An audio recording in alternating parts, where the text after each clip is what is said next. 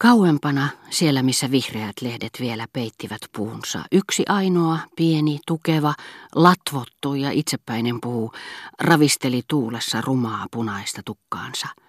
Toisaalla taas näkyivät tämän lehtien toukokuun ensiheräämisen merkit ja talven vaaleanpunaisen neulan hurmaavasti hymyilevän empelopsiksen lehdet olivat täydessä kukassa ja Buan ilmeessä oli jotakin väliaikaista ja teennäistä, niin kuin kauppapuutarhassa tai puistossa, johon kasvitieteellisistä syistä tai juhlaa valmisteltaessa on juuri istutettu tavanomaisten puitten keskelle, joita ei vielä ole ehditty siirtää pois pari kolme harvinaista, mielikuvituksellisten lehtien peittämää lajia, joiden ympärillä ilma näyttää avartuvan, puhdistuvan, kirkastuvan. Juuri tähän vuoden aikaan mitä erilaisimmat Bois de Boulognen luonteenpiirteet tulevat näkyviin, ja suurin mahdollinen määrä vaihtelevia maisemia sommittelee siitä kokonaisuuden.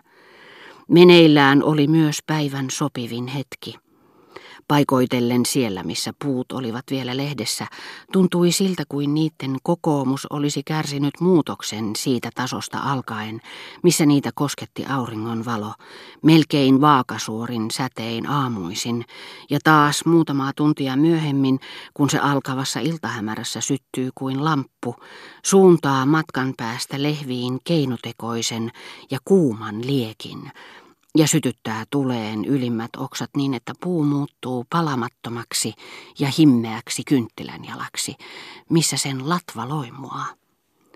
Tuolla se taas taikoi tiililiuskoiksi ja, niin kuin persialaisessa sinikeltakuvioisessa mosaiikissa, muurasi miten sattui taivasta vasten kastanjapuitten lehdet.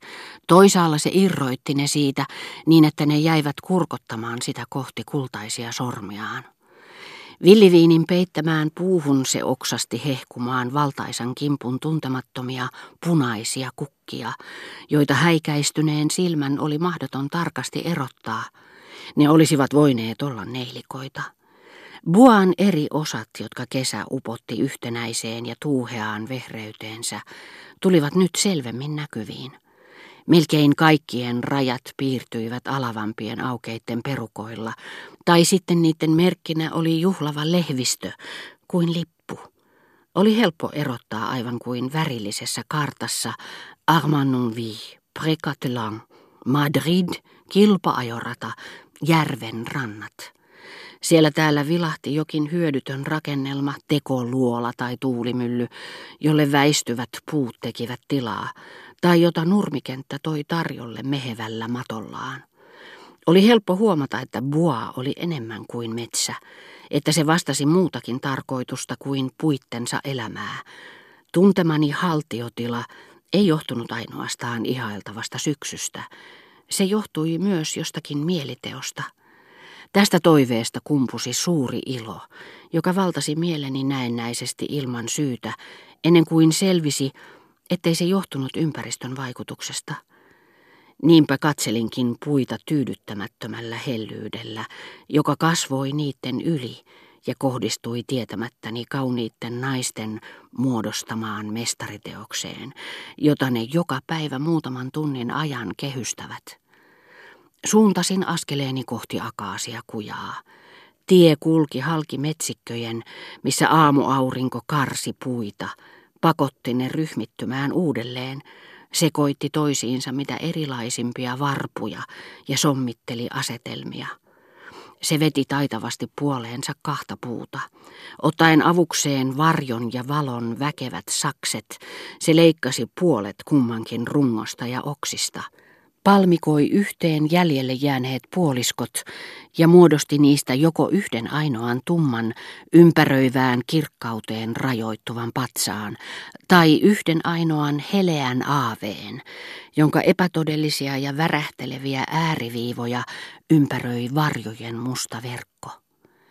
Kun auringonsäde kultasi korkeimmat oksat, ne näyttivät kohoavan säteilevän kosteina ja ypö yksin nestemäisestä, smaragdin värisestä ilmasta, mihin koko metsikkö upposi niin kuin mereen.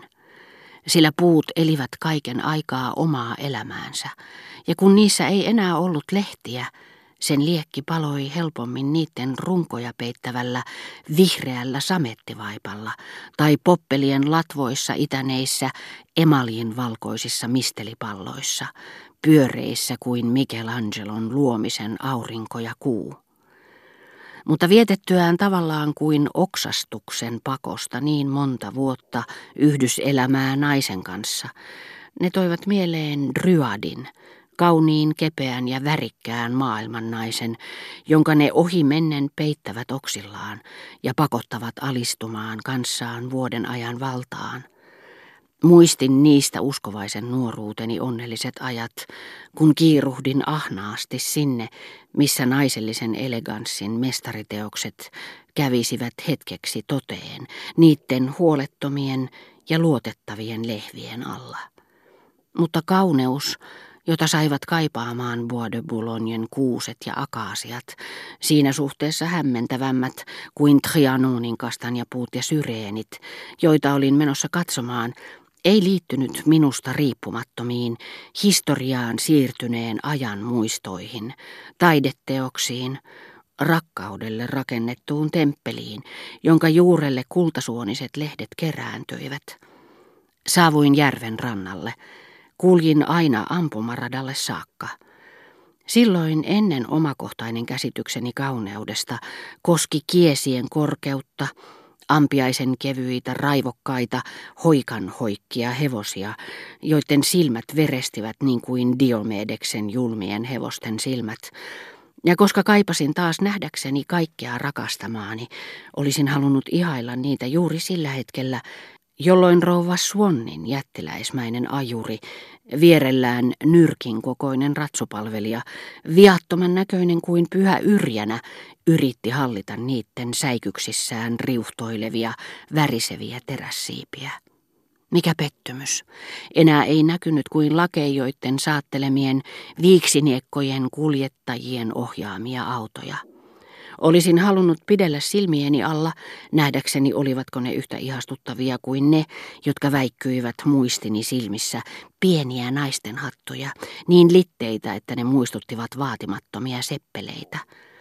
Kaikki hatut olivat nyt valtavia, notkuivat erilaisten hedelmien, kukkien ja lintujen painosta. Niiden kauniitten pukujen asemasta, joissa rouva Swan muistutti kuningatarta, näkyi kreikkalais-englantilaisia tunikoita, laskostettuja kuin Tanagra-veistokset tai direktoraatin ajan asut, harsomaista sifonkia, kukitettua kuin seinäpaperi.